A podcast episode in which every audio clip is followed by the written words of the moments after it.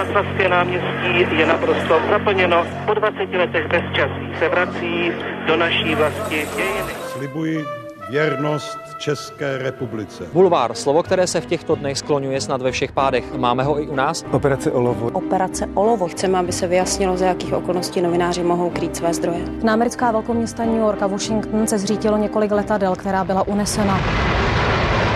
Andrej Babiš koupil mediální skupinu Mafra. Šest obětí koronaviru. Během dne zemřeli tři pacienti. Válka se poprvé v 21. století vrátila do Evropy.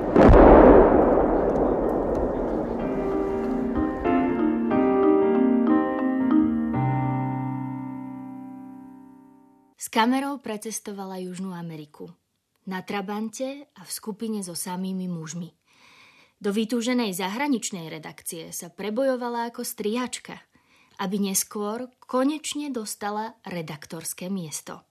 Reportovala o teroristickom útoku či zemetrasení. Stala sa z nej moderátorka, neskôr zahraničná spravodajkyňa v Poľsku. Z lukratívneho postu sa ale rozhodla dobrovoľne odísť. Mojou dnešnou hostkou je novinárka Dana Zlatohlávková. Vítajte. Dobrý den. No a od mikrofónu vás zdraví Jana Ďuďáková. Dano, vy ste mi uh, pred rozhovorom hovorili, že vždy, keď ste začínali na nejakej novej pozícii, tak sa zomlela zásadná spravodajská udalosť. Viete opísať, o aké svetové dianie vtedy išlo, ako ste k tomu v tej nečakanej situácii uh, pristúpili? Je pravda, že jsem měla ostré starty. Když jsem začínala právě jako střihačka v zahraniční redakci, eh, jak jste vzpomínala, tak první moje samostatná směna, já jsem měla týden na zaučení a první samostatná směna měla začít ve dvě odpoledne a dopoledne byly teroristické útoky v Londýně, eh, metro, autobus, obří mhm. událost. Takže když jsem si ráno zapla televizi, tak jsem myslela, že sem ani nepůjdu, ale samozřejmě ty eh, střihači stávající mě podpořili, zůstali tady se mnou. A, a říkala jsem si, dobře, uf, První směna eh, v zahraniční redakci jako redaktor. V pět ráno jsem přišla do práce a, a pověsili eh, bývalého iráckého diktátora Saddama Husajna, mm-hmm. což aspoň bylo avizované, že se může stát, takže to jsem Jste tak to jako měla v hlavě. Mm-hmm. A, pak, když jsem začala moderovat Horizont, což byl vlastně živý pořad, nebo je živý pořad zahraniční redakce, tak jsem a tam tam to bylo milosrdné, tam jsem si to jednou odmoderovala a když to bylo po druhé, tak ten den, to bylo v roce 2014, eh, bylo eh, vyhlášené referendum eh, o anexi Krymu, že si vlastně Rusko stvrdí ten zábor mm-hmm. ze svého pohledu. A samozřejmě naprosto bezprecedentní událost. A přišel Michal Kubal, můj tehdejší šéf, a říká, uděláme si speciál. Bude to dvě hodiny, živě my dva spolu. A já jsem tam tak seděla. Říkala jsem si, dobře, a přišel hodinu před vysíláním a říká, víš co, nebudou to dvě hodiny, budou tři. A já wow. jsem říkala, to je v pořádku, já budu mrtvá po hodině, mě už jako úplně jedno kolik. Takže to byl tenhle tříhodinový speciál. A, takže vlastně, když jsem byla zpravodajka v Polsku a první týden se mi vyměnila skoro celá vláda, tak už mě to ani jako nepřekvapilo. Keď vám Michal Kubal povedal, poďme robiť špeciál, a poďme na 3 hodiny, čo vám vtedy prešlo hlavou? Bol, přiš... tam, bol tam moment, kdy jste si povedali, já chcem utěct z toho? To mě nenapadlo, ale přišlo mi, že to to úplně jako nemožné. To byl, připomínám ještě jednou rok 2014. Mm-hmm. Dnes je to v podstatě běžná věc ano, ano. Eh, pro všechny. Ale tehdy to tak běžné nebylo. My jsme přepínali živě eh, během toho vysílání na kamery, které měly spravodajské, spravodajské agentury eh, tehdy ještě na Krymu. Měli jsme tam hostnout prostě tříhodinové živé vysílání ve dvou a tehdy to skutečně nebylo zvykem. Takže já jsem si to ani skoro nedovedla představit, ale Prostě tam sedíte u toho počítače a máte před sebou ten bodový scénář, kde jsou studia, reportáže, eh, hlavně rozhovory. A s Michalem jsme si to rozhodili, já jsem měla odzadu, on odpředu, nebo tak nějak, nebo nějaké segmenty jsme si dali a prostě to vyplňujete, vyplňujete. To je takový ten přístup, který v té novinářské praxi v těch obtížných situacích jsem jako uplatňovala často uh, heslo amerických mariňáků. Jak sníte slona? Sousto po soustu. Prostě nemůžete přemýšlet nad tím, že před mm-hmm. vámi je slon a že to prostě nejde. ale prostě kousnete jedno, druhé, třetí a ono to prostě krok. najednou nějak jako... Krok po kroku. Mm-hmm. Mm-hmm. Aké to bylo vtedy uh, moderovat so svým šéfem? Takovou no, velkou událost. Samozřejmě to, to jako jenom přidávalo k tomu stresu, ale na druhou stranu uh, to bylo bezvadné v tom, že on, on to hrozně dobře zvládal a hrozně mě pod, podržel, podpořil, takže díky němu to celé dopadlo dobře. Uh-huh. Ja už som spomínala, že ste začínali teda hneď v zahraničnej redakcii ČT, to bol rok 2005, ak sa nemýlim. Uh-huh. Ako strihačka teda. Pritom ste chceli byť od začiatku redaktorkou, novinárkou. Ako vás zlákali na strihačské miesto? Já když jsem na eh, vysoké škole, já jsem studovala žurnalistiku na Fakultě sociálních věd Univerzity Karlovy a byla jsem tu na praxi, tehdy eh, se to tak dělalo týden a vlastně jsme obcházeli redakce. Dva dny v domácí redakci, dva dny v zahraničí, dva dny v Dobrém ránu, tam eh, tehdy byla ještě, protože nebyla 24 kanál, takže se pak vysílala repríza Dobrého rána, tak jsem tehdy žertovala, že já do Dobrého rána půjdu pracovat jenom do té reprízy, protože abych tady byla od čtyř od rána, to rozhodně ne a stejně se mi to pak stalo. No ale jasně jsem si vybrala tu zahraniční redakci, mě ta témata prostě baví, jsou pro mě e, zajímavá a řekla jsem si, tohle chci dělat. Uh, takže když jsem pak během uh, vlastně když jsem končila studium a snažila jsem se sem dostat, tak ale v té zahraniční redakci nebylo místo, hmm. protože jsem pochopila, že s nás se tam dostanu z televize než zvenku, tak jsem šla nejdřív do domácí směny, to byla taková pomocná prostě práce, kde jsem se naučila e, za prvé, kde jsou tady jaké dveře a za druhé, jak to jako trošku chodí. No a pak se jim uvolnilo místo v té zahraniční redakci, ale střihače. A oni za mnou sami přišli, mm-hmm. že chtějí, abych e, tam stříhala, protože tehdy se ještě stříhalo na kazety. Mm-hmm jedna kazeta, druhá kazeta, fofrničky a na třetí kazetu jste to sestřihávala prostě z těch různých zdrojů. A já jsem uměla digitální střih, protože už tehdy jsme měli takovou partu kamarádů, točili jsme nezávislé filmy a, a používali jsme digitální střih. Tam jsme si, vlastně to byly úplné začátky, a měli jsme speciální program a mě to hrozně začalo bavit, protože ten obraz je pro mě důležitý. Doteď si třeba sama stříhám reportáže e, i do událostí a tak, protože prostě já se tím obrazem ráda vyjadřuju. Um, a tak za mnou přišli, ty umíš ten digitální střih, za chvíli tady bude pojď. A já říkám, dobře, tak eh, je to zahraničí, takže každopádně jdu, střih mě baví. A oni, no ale musíš se naučit právě říkat, a to je úplně jin, jinak o tom přemýšlíte, jiný systém prostě. To je, no tak jsem měla dva dny na to se to naučit.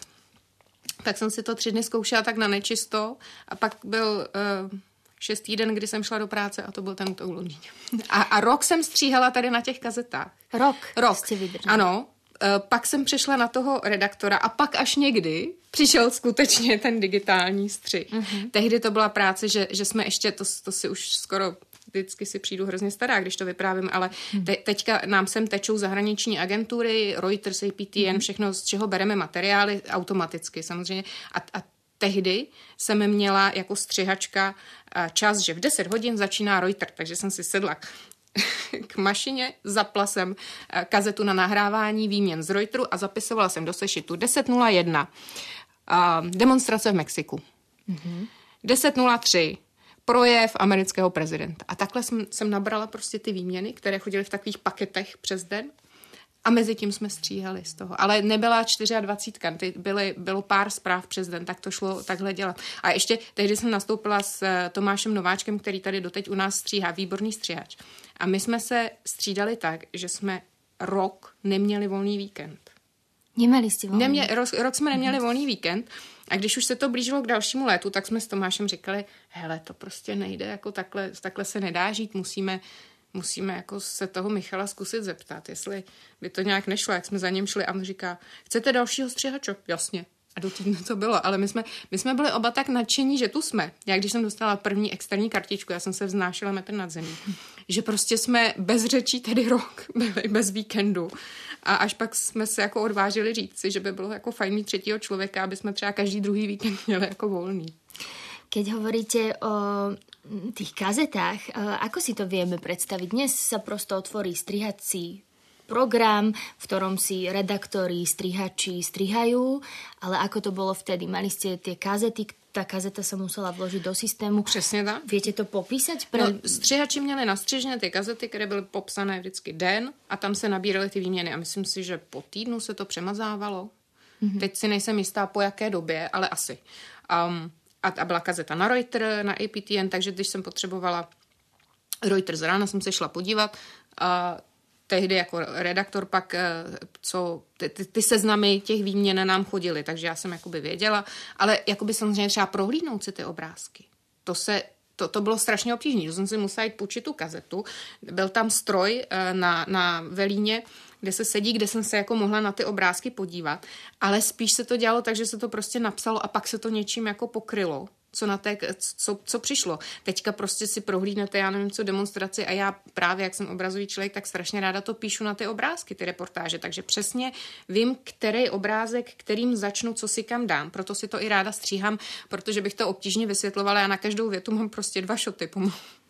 A mm-hmm. tak jsem nadšená, že, že teď už máme stříhací programy v počítači, ale tehdy uh, se, se to skutečně z těch kazet, takže to byl prostě odstavec třeba nějaká demonstrace, a ten střihač si tam našel ten šot, teď se čekalo, až se to přetočí. A teď nedej bože, když to bylo úplně třeba na konci kazety a další šot na druhém konci kazety, protože vy si nemůžete doprostřed něco střihnout, vy střiháte prostě lineárně od začátku, že jo. Mm-hmm. Takže si to přetočíte na konec, postřiháte si jeden odstavec, dejme tomu se synchronem, pak čekáte, až se to zzz, přetočí na začátek, tam máte další šot na další odstavec třeba. A když to celé uděláte, tak tu kazetu vemete, vrazíte ji do stroje, který se jmenuje štítkovač, Mm-hmm. Nastavíte in-out začátek, zmáčknete a ono to vyjelo takový štítek s čárovým kódem a produkce Ivana Poutarová pak ty kazety brala a běhala s nimi fyzicky prostě s těma kazetama do dalšího stroje, kam se takhle nasáčkovaly jedna po druhý a při tom vysílání událostí se prostě to zmáčklo a z té kazety se to odbavilo. Takže, Takže když to někdo špatně naštítkoval, tak nebylo nic. To se taky stalo. Takže komplikovaný manéver. Hovoríte, že ste boli nadšení eh, mladí eh, redaktori, strihači. Prišli ste do veľkej eh, televízie, do ČT. Ako vás rešpektovali redaktori vtedy ako mladú študentku v podstate, ktorá sem prišla a na ktorej oni záviseli, pretože museli s vami strihať? To bylo naprosto bez problému. To je jedna z velkých, bych řekla, výhod té zahraniční redakce od začátku až dosud. Že byť v ní dělají špičkoví novináři, kteří mají neuvěřitelné zkušenosti v českém poměru, prostě nejlepší tady v republice. Mají za sebou neuvěřitelně zvládnutých situací venku, i prostě tady třeba v živém vysílání teď a tak.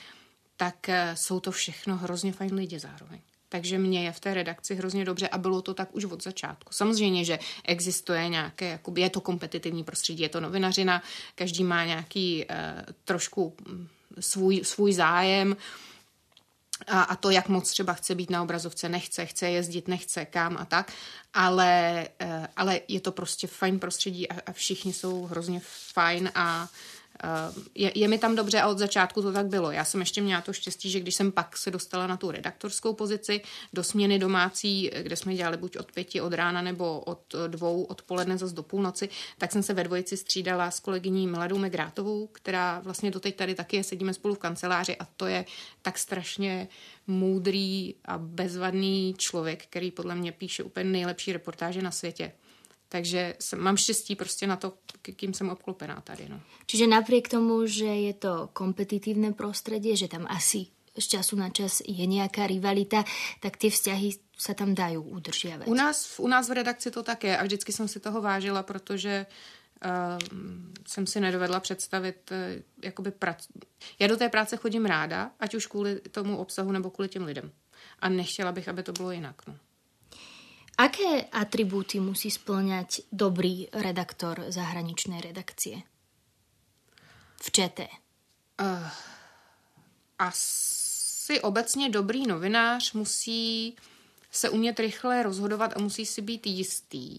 To znamená, že musí mít nějaký background, uh, ideálně jakoby znalostí a zkušeností, uh, umí muset rychle vyhodnocovat informace, protože ne, ne, není moc času a nesmíte udělat chybu, protože každá ta chyba je hrozně vidět a omlátí vám ji o hlavu nejenom vám, ale celé té televizi a to samozřejmě nechcete. takže rychle rozhodování, zároveň samozřejmě nějaký cit pro, pro jazyk, ideálně i pro ten obraz, protože a, to jde ruku v ruce.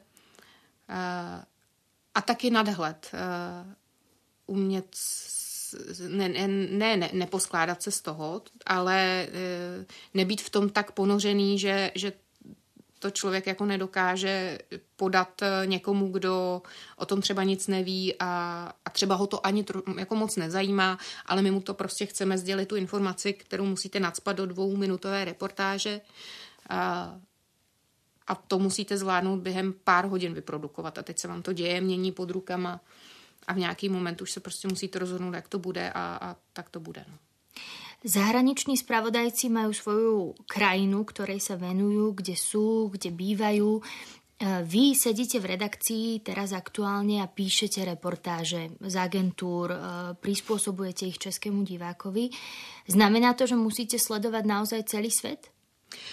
No v podstatě ano, nebo eh, se, se do toho musím jakoby rychle dostat, když dostanu reportáž teď plácnu z Indonésie, tak prostě si to musím uh, umět rychle uh, nahrabat ty informace a zároveň uh, mít nějaký ten kontext trošku, jako už ideálně něco vědět, ale to přijde prostě s tím, jak, jak prostě píšete často a pořád o něčem, Oni se ty události proplétají. Já když jsem předtím jezdila na jakoby takový ten flying reporter, tak to, to prostě mohlo být, jezdila jsem do Turecka, protože tam tehdy ještě nebyl zpravodaj, nebo to Řecko, Mongolsko, Angola, prostě kam vás to, Jižní Korea jsem byla, kam vás to jako zavane, ty, ty události tam jste a musíte si to strašně jako rychle nahrabat.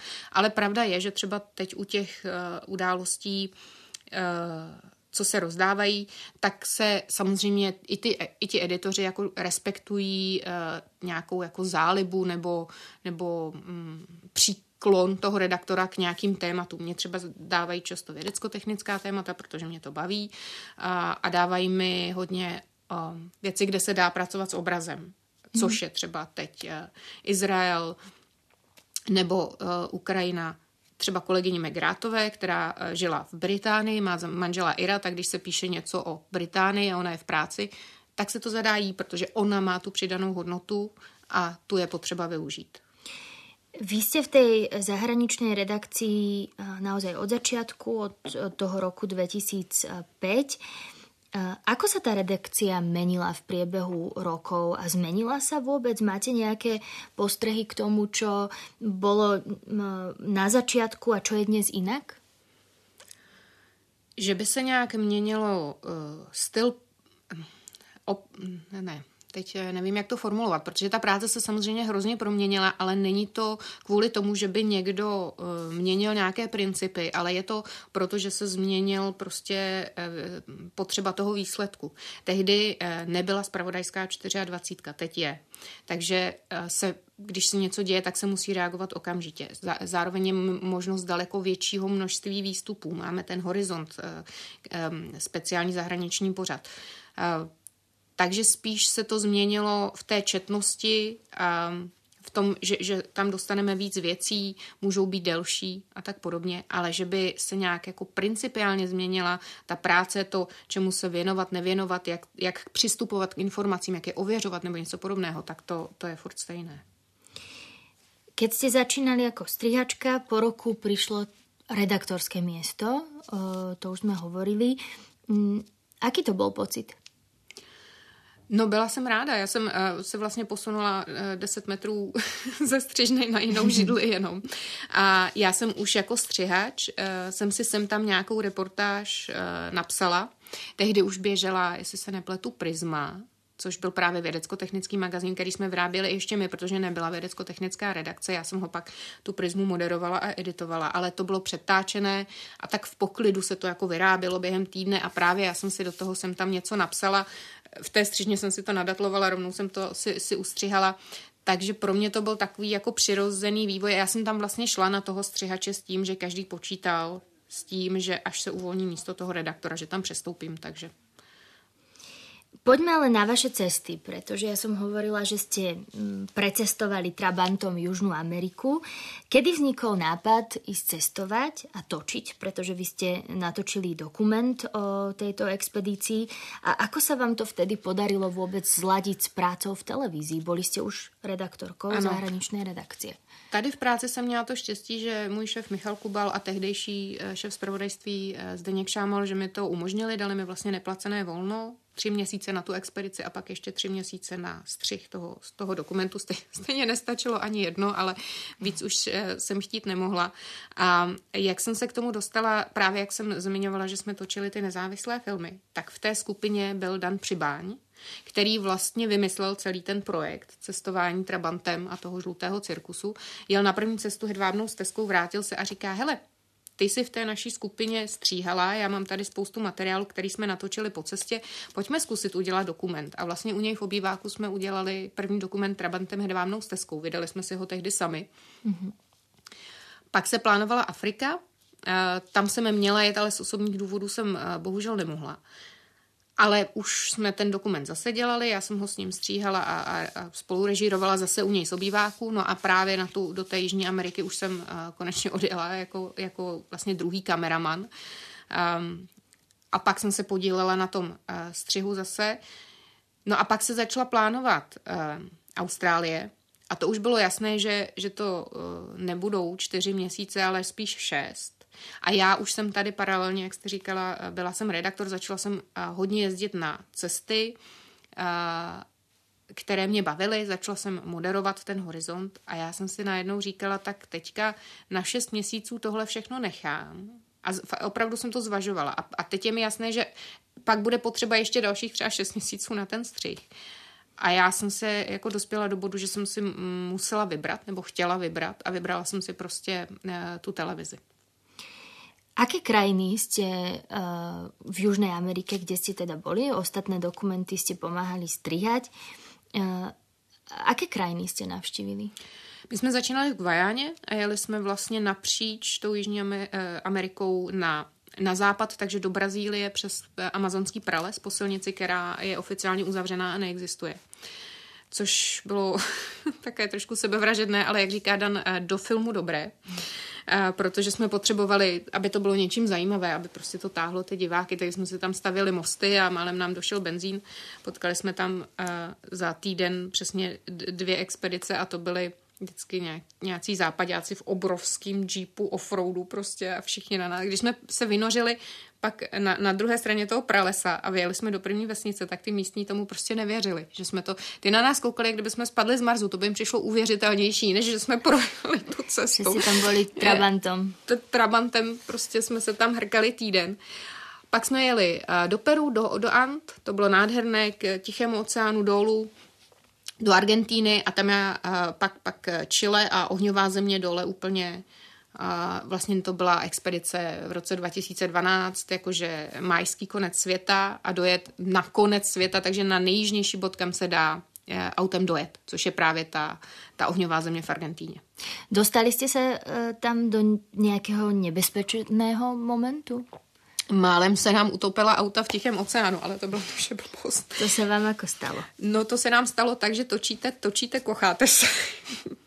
Eh, ta, ta, to natáčení, eh, bez něj bychom tu cestu projeli za polovinu času, ale prostě, když točíte dokument a všechno tomu podřizujete, tak projedete hezkou zatáčku a teď prostě se z té vysílačky ozve, natočíme to, a natočíme. To znamená, že stop, kameramani ven, auta zpátky, otočit, kameramani se nastaví, do vysílačky jedem, auta projedou a půl hodiny strávíte tím, že máte ping, pětivteřinový záběr do, do, do, do seriálu, ale tak to prostě je. A samozřejmě točíte jako ži, živě, cokoliv se tam děje. No a my jsme mm, byli v takové krásné zátoce a točili jsme prostě, jak tam lítají radci a ty auta se ženou a tam ten tichý oceán a pak přišla vlna a šup a jedno spláchla a najednou bylo prostě po, po, po podlahu eh, utemovaný v tom písku, tak ostatní zastavili, ježiš, co budeme dělat, tak rychle lano. A přišla další vlna, pink a spláchla úplně všechny. Takže mm-hmm. to bylo opravdu, jako tam jsem si chvíli myslela, že od auta přijdem. Jako nám fyzicky ne, nebezpečí nehrozilo, ale to je taková síla a každá, metr, každá vlna jde o metr dál. Prostě v blbém místě jsme zastavili ne, neznalost naše Ale nakonec se nám to podařilo uh, vy, vyhrabat ty auta a to bylo, to bylo nebezpečné. Trabanty, uh, filmáry, to znamená, že musíte mať uh, so sebou kamery, techniku. Hmm. Kam jste to všetko napchali? To by mě jaký zajímalo v tom Trabantu. No neměli jsme v podstatě nic jiného. Já, jsme měli uh, dvě trička spacák, každý stan. Dvě trička. No, zhruba. Tak ono stejně, když se nemejete, tak nemá smysl se převlíkat v tom, v tom prelese. Blbý bylo, že pak jsme vyli do těch Ant, eh, kde byla zase strašná zima, takže aspoň jako mikinu, teplý boty a, a, a větrovku s čepicí, eh, to, to jsme jako vezli každý. Ale jinak jsme vlastně nic moc neměli a, a byla tam, jsme měli tři auta celkem, jednu motorku, žádné doprovodné auto, nic, prostě všechno jsme si vezli sami.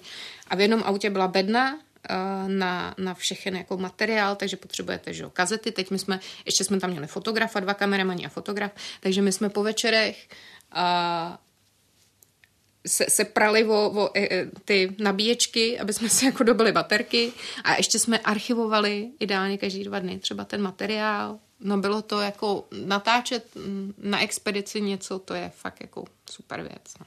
Takže neumývať sa, to byla strategie a prežitia, to byla, to byla nebo nutnost, to no, byla protože nutnost. prostě, když jste v tom pralese, tak, tak, eh, tak co vám zbyde a, a někde po cestě spíte, my jsme furt spali mm. ve stanu, vždycky jednou za 14 dní jsme se uh, někde ubytovali v nějakém hostelu, kde jsme se všichni umyli, dobili jsme doplna všechny, všechny baterie, všechny externí zdroje a napsali jsme nějaké články, protože už tam se psali uh, na online weby prostě. Facebook jsme hodně uh, krmili náš. A, takže tohle se takhle všechno odbavilo, pak jsme se nadechli a zase se po, za, na 14 dní ponožili někam do, do terénu. No. Hovoríte, že uh, miestni ľudia uh, na vás pozerali, ako keby ste spadli z vesmíru. Ako vás prijali, keď ste mali s nimi nějakou interakciu? V tomhle je ten Trabant, on má strašně nevýhod, ale v tomhle je bezvadný, že uh, je, to, je to malý, žlutý, dělá to srandovní zvuk, a, a teď se z něj vysoukají prostě ty špinavý, unavený běloši, který kdyby uh, vypadly z nějakého Land Roveru, tak možná ty místní jsou taky trošku, uh, ale tady prostě každý nás hnedka, až každý nám chtěl pomoct. Co, co jsme potřebovali, to nám schánili, to byla, to byla takový srocení komunitní, každý chtěl otevřít, otevřít kapotu. si pamatuju jeden, to bylo snad Brazilsko, brazilská hranice, teď, teď, no, jsme to otevřeli a ona to kouká na ten motor, říká, a kde je zbytek? Protože to je jak motor z motorky, prostě to je tak malinký všechno, že je úplně neuvěřitelný, že, eh, že to s náma jede a to, co to s náma projelo. Takže Trabanty úžasně otvíraly dveře. Já jsem vzpomínala, že jste cestovali so samými mužmi. Ako jste to zvládali s nimi? Nelezli hmm. vám na nervy?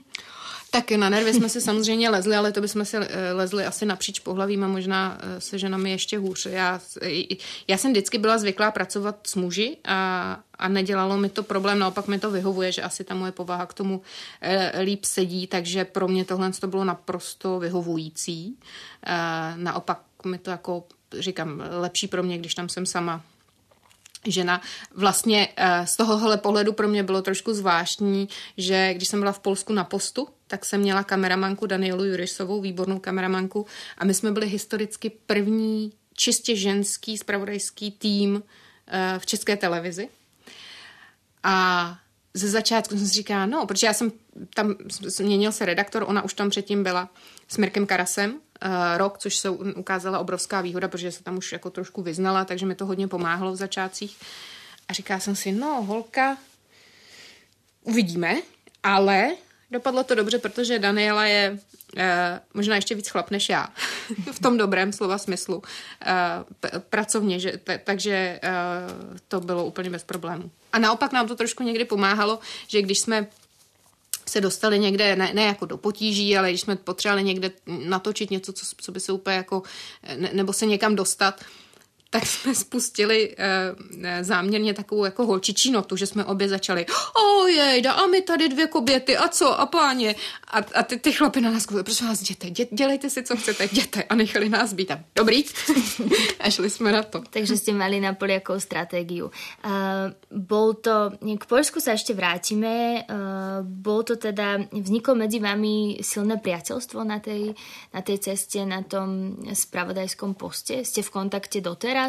Jsme v kontaktu. Uh, ono, nevím, uh, kdo to říkal, myslím si, že Tady jsem to slyšela v televizi, že, že na tom postu je to v podstatě, možná Jirka Venclý, kameraman, že to je manželství bez sexu. Mm. Protože pravda je, že redaktor a kameraman, ta dvojice na tom postu, spolu tráví násobně víc času, než s jakýmkoliv partnerem jednoho nebo druhého a zaři- dostávají se do obtížných situací, pracují dlouho, takže nervy pochodují, není čas třeba na jídlo, e, zařizují spoustu věcí logisticky prostě. Musí si to všechno posedat. Je tam spousta výjezdů, my jsme hodně jezdili do Skandinávie s Danielou, do Pobaltí, tam se mi hrozně líbilo. I na Ukrajině jsme byli e, asi třikrát.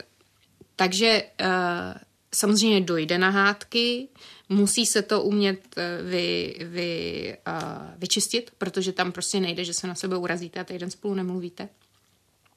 Uh, je to jako velká škola, uh, ale uh, měla jsem štěstí s Danielou, i když ona je slovenka, a dokáže, dokáže být velmi hlasitá a přesvědčivá, ale zároveň je to neuvěřitelný profesionál, takže nám, i, i když prostě došlo na nějaký výbuch, tak, tak se to strašně rychle jako posedalo zpátky.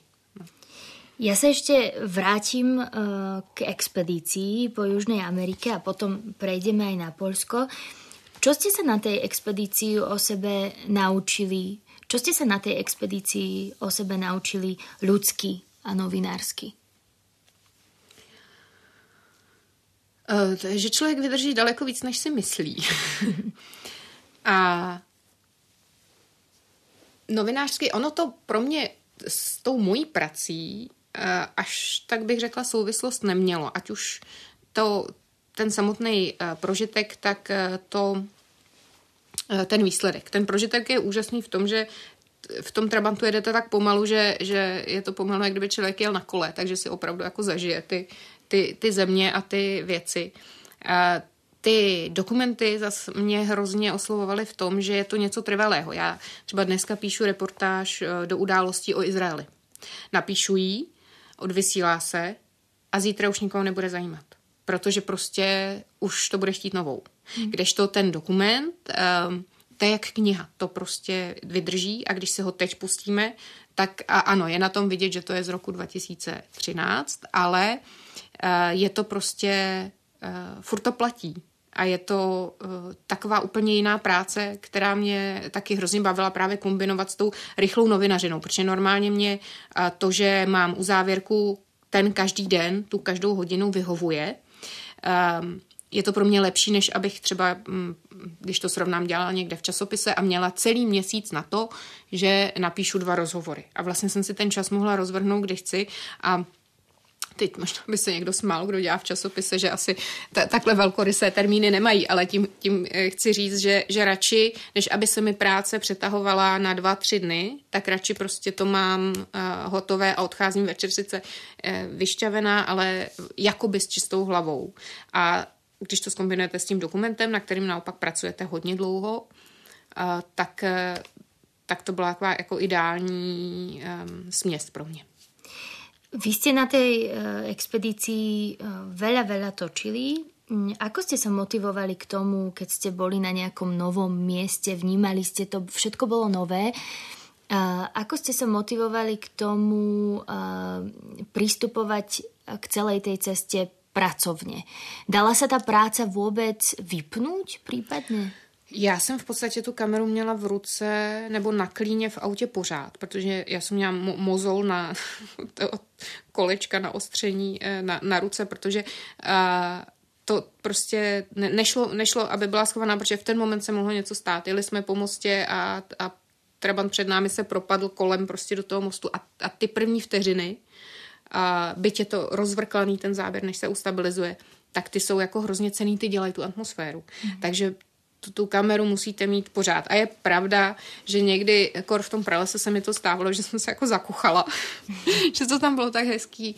Já jsem na to koukala nějaký třeba západ slunce a teďka šla nějaká pára, do toho letěl papoušek. A já tak hledím a Dan na mě řve, toč to! a, tak eh, párkrát jsem se zakochala, ale jinak eh, vlastně naprosto automaticky jsme zaznamenávali všechno. Měli jsme obří množství materiálu, protože nikdy nevíte, co, co se vám prostě bude hodit. No. Takže ta kamera byla u vás non-stop. Neskôr ale prišla príležitosť moderovať, to už sme spomínali, to bol Horizont naživo, ale predtým ešte Prízma. Uh-huh. Aké bolo zvyknúť si na moderovanie z tej redaktorskej práce, ja. prípadne dobrodružnej filmárskej? To, to naživo mě mm, bavilo víc, eh, ten horizont. Já jsem jakoby nikdy nešla do televize s ambicí moderovat. Já jsem chtěla vytvářet ty reportáže tak, jako jsem předtím vytvářela ty filmy, právě i tím střihem. Ideální je pro mě si to psát a stříhat sama, to, co dělám teď. Ale překvapivě jsem zjistila, že mě to moderování vlastně jako baví hodně. A protože je to další eh, kousek do té skládačky, nej, jakoby asi nejspokojenější jsem byla, když jsem byla ten flying reporter a, a eh, každý 14 dní jsem moderovala a mezi tím jsem uh, někam zaletěla, anebo jsem psala uh, tady od stolu. A tak to jsou jako různé role a, a to střídání, to mě hrozně bavilo a bavily mě všechny. A to uh, moderování, uh, rozhovory prostě, můžete do toho dostat uh, nějaký úhel, na, navíc se potkáváte prostě se strašně zajímavými uh, lidmi na ty rozhovory. A Eh, můžete to zkusit udělat někdy trošku jako odlehčený, eh, třeba eh, závěr toho horizontu nebo tak. Um, Vím, že když třeba zemřel Terry Pratchett, můj oblíbený spisovatel fantasy, tak jsem do závěru dala hlášku z jeho knížky, mm-hmm. které si někdo mohl nebo nemusel všimnout, ale prostě toto živé vysílání to umožňuje. A, a zároveň třeba, když jsem byla zpravodajka, a dělala jsem uh, živé vstupy, tak uh, to pro mě byla v uvozovkách práce zadarmo protože natočit reportáž, to samozřejmě vyžaduje, že, že někam jedete, točíte obrázky, točíte rozhovor. A když to, když máte v uvozovkách jenom živý vstup, tak si vlastně stoupnete před tu kameru a jenom, jenom mluvíte, což pro někoho může uh, být stresující, ale když si na to nějak jako zvyknete a nevadí vám to, tak je to vlastně jako hrozně jednoduchý ne, nevyžaduje to od vás tolik práce, jako když točíte tu reportáž. Toľko energie. Uh, hovorili sme o tej role flying reportéra, čiže uh, ste reportovali tak, že vás vysielali uh-huh. do rôznych krajín, kde sa niečo stalo. Uh, na ktoré výjazdy si spomína, spomínate najintenzívnejšie? Já jsem vlastně měla doma také před, předzbalené evakuační zavazadlo, hmm. kde jsem měla nějakou jako léky, hygienu, eh, externí nabíječku a takovou, takové a přihazovala jsem jenom oblečení podle toho, jestli tam bylo teplo nebo zima. Ale těch, těch výjezdů, Turecko mě hodně bavilo, to bylo ještě předtím, než jsme měli zpravodaje tam.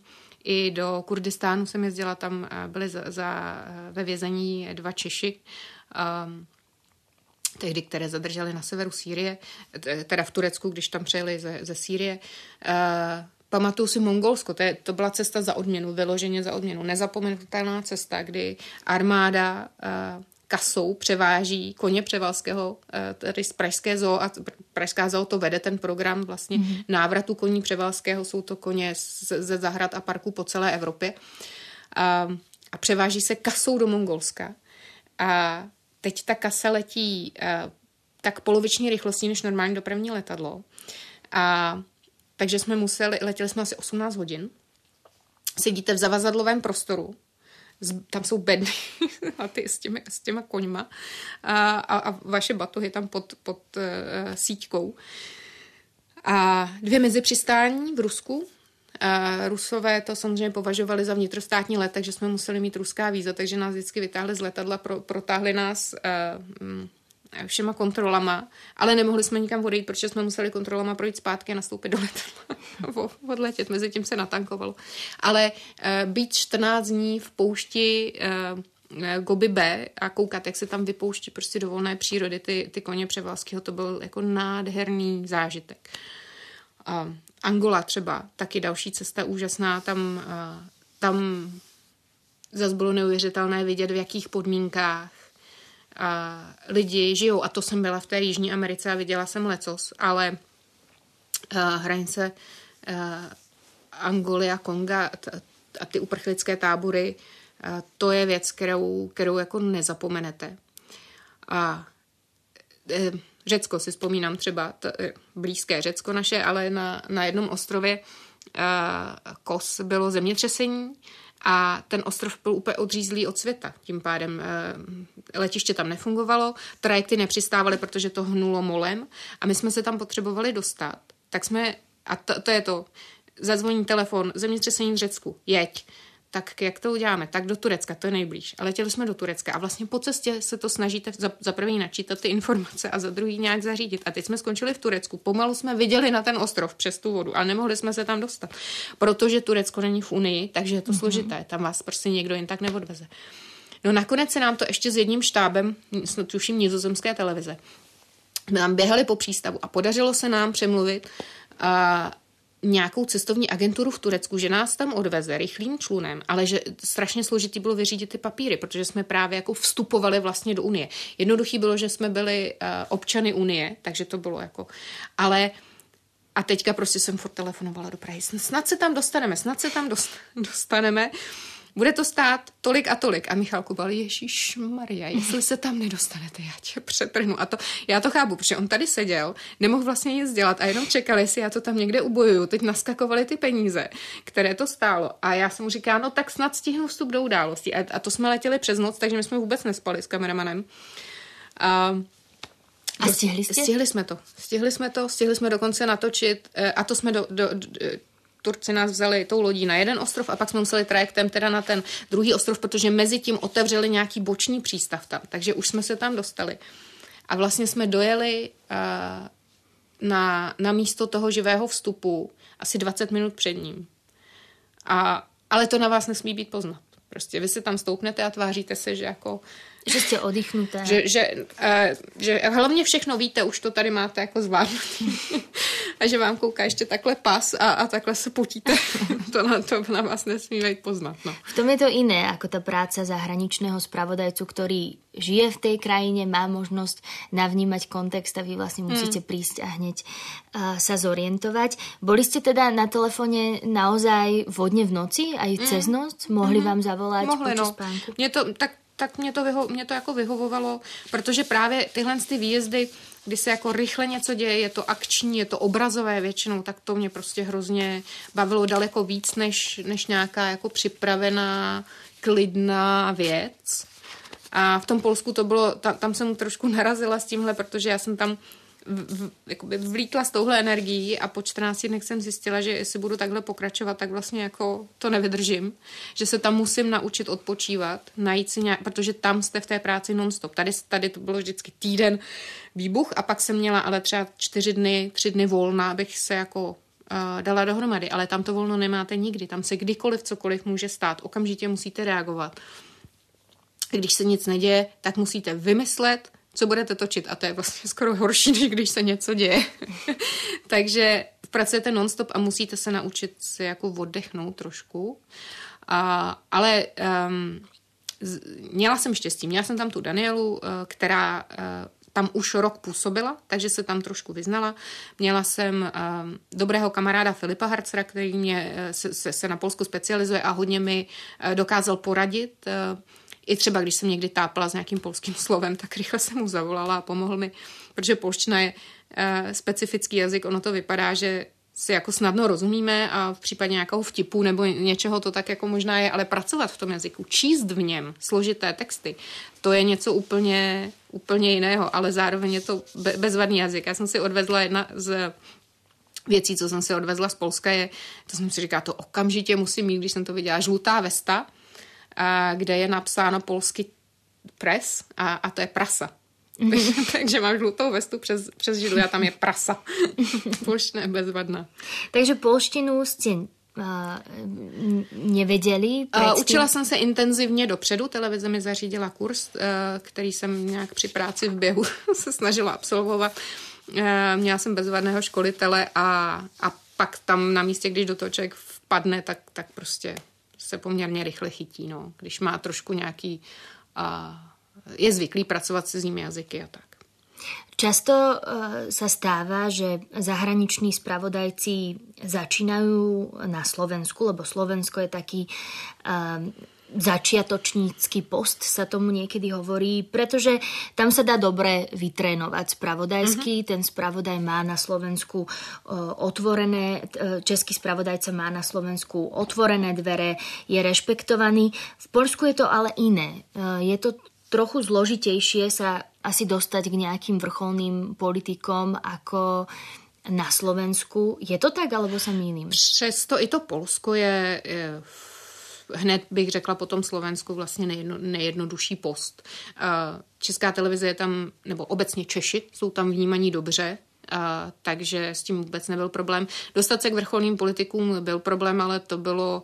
A, nemám zkušenost s jinými, ale řekla bych, že to bylo hlavně proto, že, že, že prostě to byla politika mm, strany právo a spravedlnost, která se nepouštěla do rozhovorů z novináři, u kterých hrozilo, že se jich zeptají na něco, co by se jim úplně nelíbilo. Eh, takže proto se k ním až tak nešlo dostat, ale dostat se třeba k někomu z opozice nebo z mm, vedení Varšavy, kterou taky eh, má opozice, tak to jako nebyl problém a eh, to působení tam mm, jakoby nebylo, nebylo složité taky. Tam na tom Slovensku je jednoduché, že tam jako úplně odpadá ta jazyková bariéra na mm-hmm. začátku, ale eh, to Polsko bylo taky eh, z tohohle pohledu v pořádku. Ako sa k vám, ako k zahraničnej novinárke, eh, správali práve politici správa a spravodlivosti, keď ste sa k ním dostali? No já jsem moc příležitostí neměla. Já jsem e, žádala o rozhovory, nebyly vyslyšeny a když jste někde, kde je prezident eh, nebo premiér, nebo v Sejmu třeba jsme hodně točili a, a tam ty, ty lidi potkáváte, tak vlastně tam nikdy jsem nebyla jakoby jeden na jednoho. Tak jste třeba v chumlu novinářů, strčíte tam mikrofon, i se třeba máte šanci jako na něco zeptat, ale je tam jako hromada těch novinářů, takže vlastně e, o, nějakou jako osobní zkušenost e, nedokážu říct. Keď fungujete v spravodajskej uh, destinácii, tak sa stretávate aj s miestnymi novinármi. Poľská mediálna scéna teraz zažíva turbulencie a bola už vtedy veľmi rozdelená uh, na verejnoprávne médiá, o ktorých kritici hovoria, že nahrávali um, vláde práva a spravodlivosti. To je možná slabé slovo. To je možno, možno slabé slovo. Hovorí sa teda o propagande, ktorú šírili aby e, právo a spravodlivosť e, podporili, vyzdvihli. Ako ste vnímali novinárov místních? Stretávali jste se? Aké jste mali vzťahy? Já jsem se tam skamarádila s Patrikem Zalašinským, což je novinář, který za mě výborný novinář, prostě obrovský přehled, obrovské kontakty, obrovský cit pro novinařinu, pro, pro posouzení informací, vyhledání, background a, a působil v podstatě jako produkční v nějaké jako soukromé te- televizní, internetové televizi, něco prostě. A, a on odešel z TVP, a, kde působil právě jako elitní novinář a odešel TVP, kvůli, aby jsme kvůli, TVP je, je ta, ta je veřejnoprávní televize, která za, za strany práva a spravedlnost po sérii prostě je, reform zákonů a, a vyměně vedení, tak se stala právě, jak jste o tom hovořila, ehm, de facto státní televizí. Mm-hmm. Tam opozice neměla přístup o, současném eh, premiéru Donaldu Tuskovi. Tam hovořili o naprosto otevřeně jako o zloději nebo jako o, o Němci, protože naráželi na jeho kašubský eh, původ. No úplně hm, to to prostě nebyla, já jsem na to skoro nemohla koukat, protože to nebyla ani novinařina, to byla opravdu propaganda. Uh, propaganda. Uh, pak tam byla televize TVN, eh, soukromá, kterou to ale přirozeně, tím, jak byla vychýlena ta TVP, tak ji to vychylovalo jako až moc zas k té opozici. I když um, ne, ne, rozhodně nemůžu říct, že, že to byla propaganda na jednu a na druhou stranu, ale prostě názorová média v Polsku byla i dřív. Um, a asi budou vždy trošku víc než u nás, ale ale to, co se stalo za toho práva spravedlnosti, to bylo naprosto bezprecedentní. Taky jsem viděla nějaký eh, žebříček reportérů bez hranic a Polsko se od roku 2015 propadlo z 18. asi na 66. místo um, v uh, jako ohledu mediální svobody a tak. To je prostě šílený sešup a teďka uh, uvidíme, jak, jak to bude. Donald Tusk slíbil, že to napraví. Eh, včera vlastně došlo po, po odhlasování v Sejmu eh, a schválení minister, ministrem kultury nových zákonů došlo vlastně až k takovému jako dramatickému převzetí eh, té televize. Až revolučnému. revolučnému. Tam policie prostě na chodbách a takový trošku v Polsku většinou bývají tak jako hodně emo, emocionální všechny ty věci, že se hodně křičí a rozhazuje rukama a, a, a, a tehdy PIS taky přebíral tu televizi podobným způsobem. Hmm. A, tak eh, teďka eh, vyměněné vedení eh, Tusk slibuje, že, že to bude prostě nezávislé, veřejnoprávní, kritické médium. Já bych to Polsku hrozně přála, aby se tam jako um, ustabilizovala ta situace, protože prostě ten střed tam chyběl. Já jsem třeba měla ráda vždycky rádio RMF a jeho, jeho web, ale najít tam opravdu jako něco stoprocentně spolehlivého, to, to tam trošku chybělo a teď doufám, že se to jako vrátí, normalizuje. Já se ještě Držím vrátím. palce. A jenom, pardon, ten, ten novinář, ten Patrik Zalešinský, mm-hmm. ten, eh, já jsem s ním o tom mluvila a on je poměrně optimistický, i když trošku kritizuje ten styl, kterým se to eh, děje, ten právě to, ta, ta policie a prostě všechno, že, že, že se to mělo vyřešit trošku víc v klidu. Ale říká, že už se tam vrací nějaký, nějací jeho známí, Eh, do té televize, kteří odešli právě z etických důvodů, morálních prostě předtím. A, a tak je optimistický, tak eh, tak doufejme. Dneska, budou, dneska by měly být první zprávy, eh, protože včera vlastně toto vysílání se vypnulo, tak, tak uvidíme, jak to bude. Prvé nové zprávy, vědomosti tak. večerné. Um, a ako ten novinár, váš známy z TVP, eh, hovoril o tom fungovaní vo vnútri televízie? Spomínal vám niekedy, ako to fungovalo? Či tam bol, či tam on cítil uh, nátlak na on, já, já, když jsem se s ním poznala, tak už vlastně tam roky nepracoval, mm-hmm. protože um, to začalo ty změny v roce 2015 a on vlastně odešel. Já jsem tam uh, přijela v roce 2018 uh, a tak vlastně o tom, jak to fungovalo v té televizi předtím, než odešel, jsem se s ním nebavila, ale to, proč odešel, bylo naprosto jasné. To jsem viděla každý den v tom vysílání, že prostě tam nemohl, uh, nemohl fungovat a byl takový jako rezignovaný z toho. A jak říkám, doufám, že teď, teď to bude prostě uh, lepší na, na všechny strany. No. Vy ste ale z Polska sa rozhodli odísť, opustiť tento lukratívny post, dohodnutý kontrakt dopredu, pretože ste sa chceli stať matkou. Ako dlho sa vo vás rodilo toto rozhodnutie a čo všetko ste pri ňom zvažovali?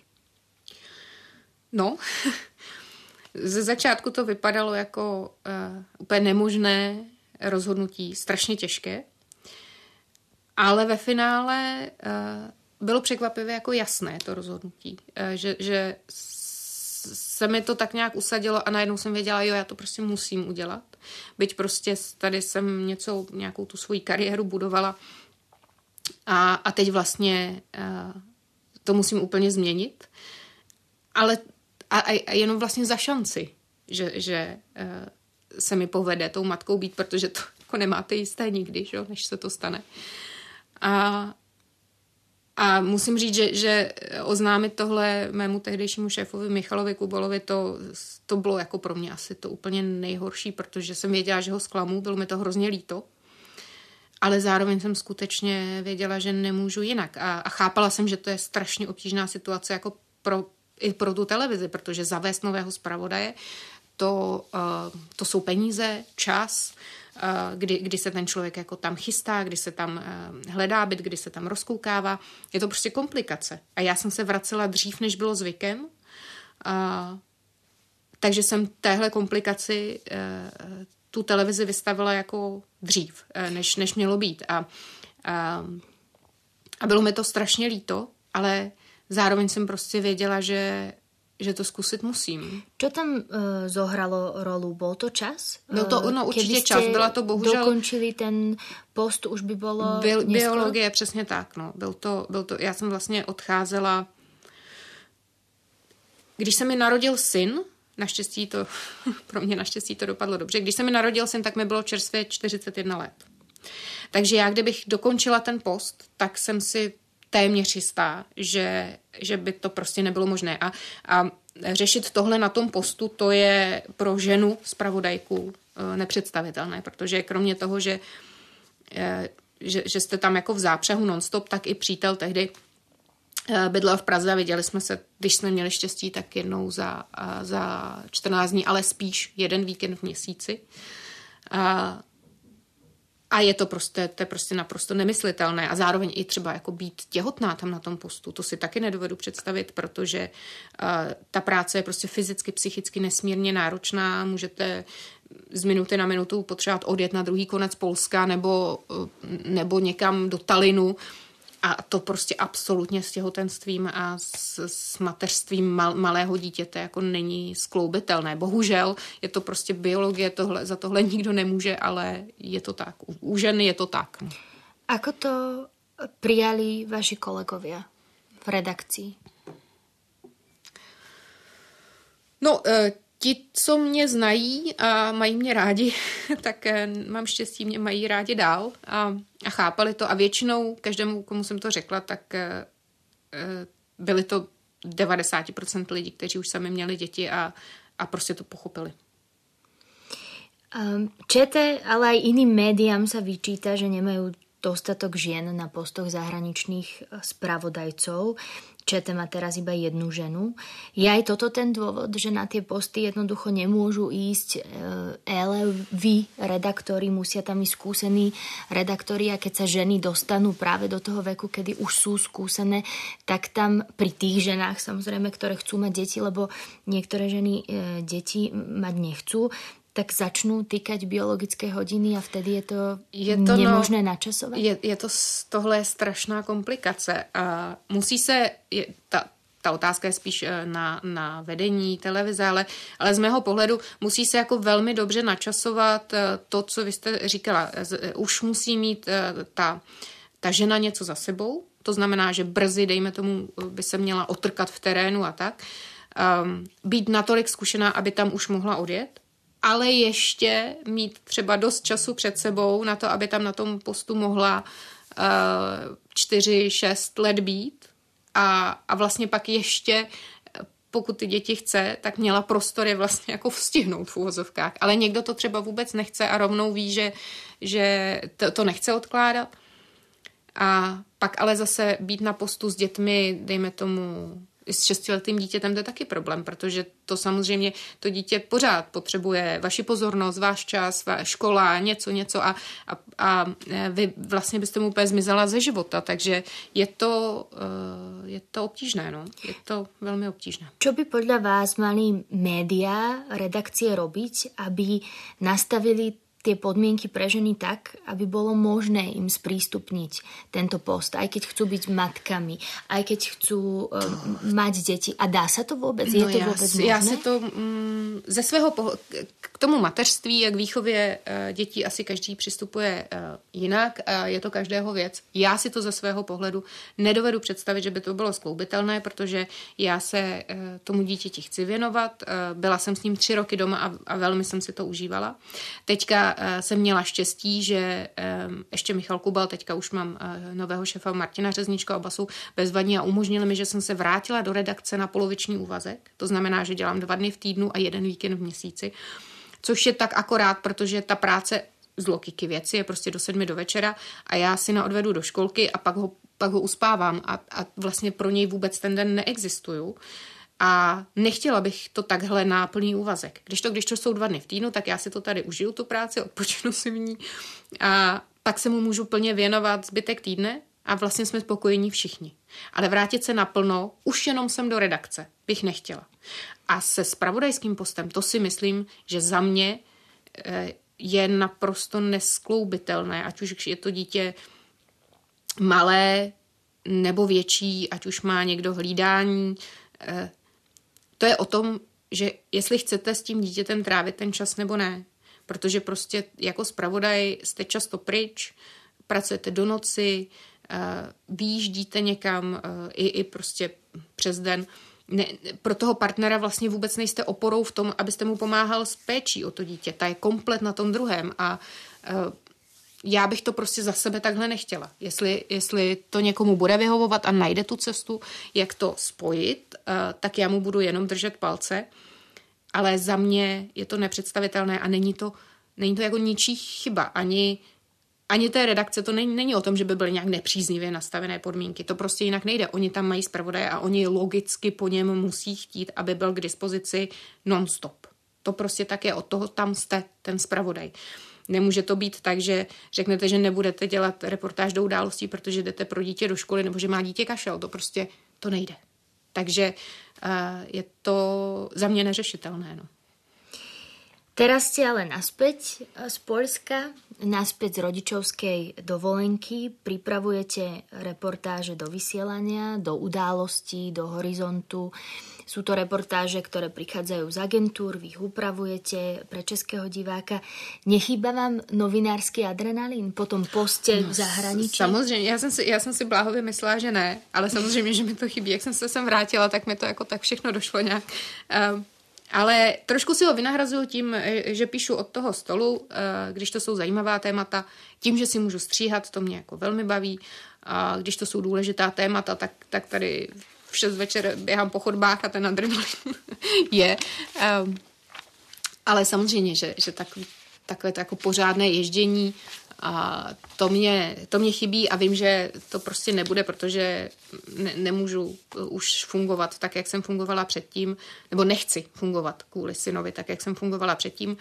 A, a co se týče moderování, tak eh, tam uvidíme, třeba není všem dnů konec. Která krajina je pro vás nejzaujímavější politicky, novinářsky? Nemám takovou. Pro, já, mám, já mám zajímavé události a ty, uh, se mus, ty musí být dobře obrazově zpracovatelné, takže většinou musí být nějakým způsobem dramatické, ať už v dobrém nebo ve zlém. Uh, já potřebuji ten obraz prostě. Ak by za vami o niekoľko rokov prišiel váš teraz malý syn a povedal, že chce byť novinárom, čo by ste mu na to povedali? Uh, já bych ho asi podpořila. Za mě je ta práce strašně bezvadná. Je, je náročná v mnoha ohledech, ale je, je strašně zajímavá a hrozně člověka obohacuje a když ji dělá na, na dobré úrovni, uh, tak, uh, tak mu prostě otvírá svět. Já bych ho určitě podpořila. Práce, ktorá si vyžaduje značnú obetu, už sme teda o nej aj hovorili. Stojí to za to? Za tu obetu? Jo, určitě, určitě. Jinak bych to asi nedělala. Já jsem, já jsem uh, už od školy věděla, že když chci dělat zahraniční spravodajství, tak uh, musím být v české televizi. Uh, televizní spravodajství, tak musím být tady, protože tady se to prostě u nás v republice dělá nejlíp a jsem ráda, že tu jsem. Mě to fakt baví. Uzatvára Dana Zlatohlávková, redaktorka zahraničnej redakcie ČT.